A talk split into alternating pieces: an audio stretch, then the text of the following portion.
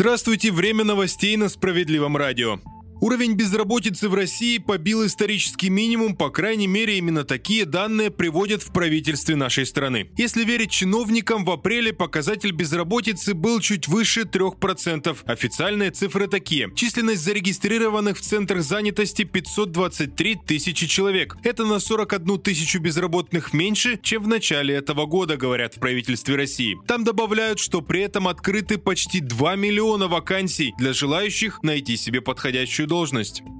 К слову о тех, кто сейчас находится в поиске работы, специалисты по кибербезопасности обнаружили новый вид мошенничества и просят быть внимательнее. Злоумышленники размещают на порталах для поиска работы вакансии с заманчивыми размерами возможного заработка. Чаще всего среди задач расшифровка аудиосообщений в текстовые материалы. За это мошенники обещают платить до 4000 рублей за пару часов занятости в день. Правда, сперва псевдоработодателя просят перевести 500 рублей за подтверждение учета учетной записи в системе. Таким образом, злоумышленники не только получают 500 рублей, но и доступ ко всем счетам доверчивых граждан. В России увеличился рынок легковых автомобилей. Статистики фиксируют рост продаж более чем в два с половиной раза по сравнению с маем прошлого года. Речь идет о новых машинах. Таких в прошлом месяце купили чуть больше, чем 71 тысячу. Добавлю, что на первом месте по продажам отечественные автомобили марки «Лада». Ну а следующие три строчки занимают китайские производители.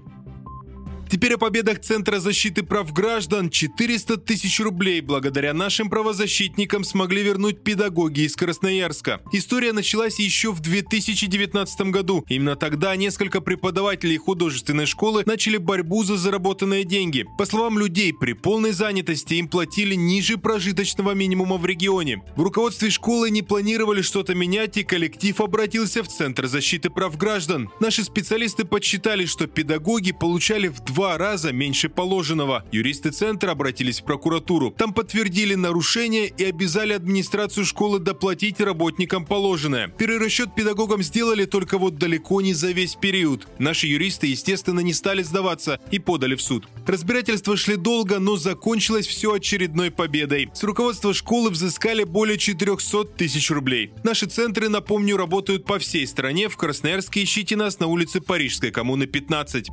Пока на этом все. Для вас работал Захар Письменных. Не переключайтесь.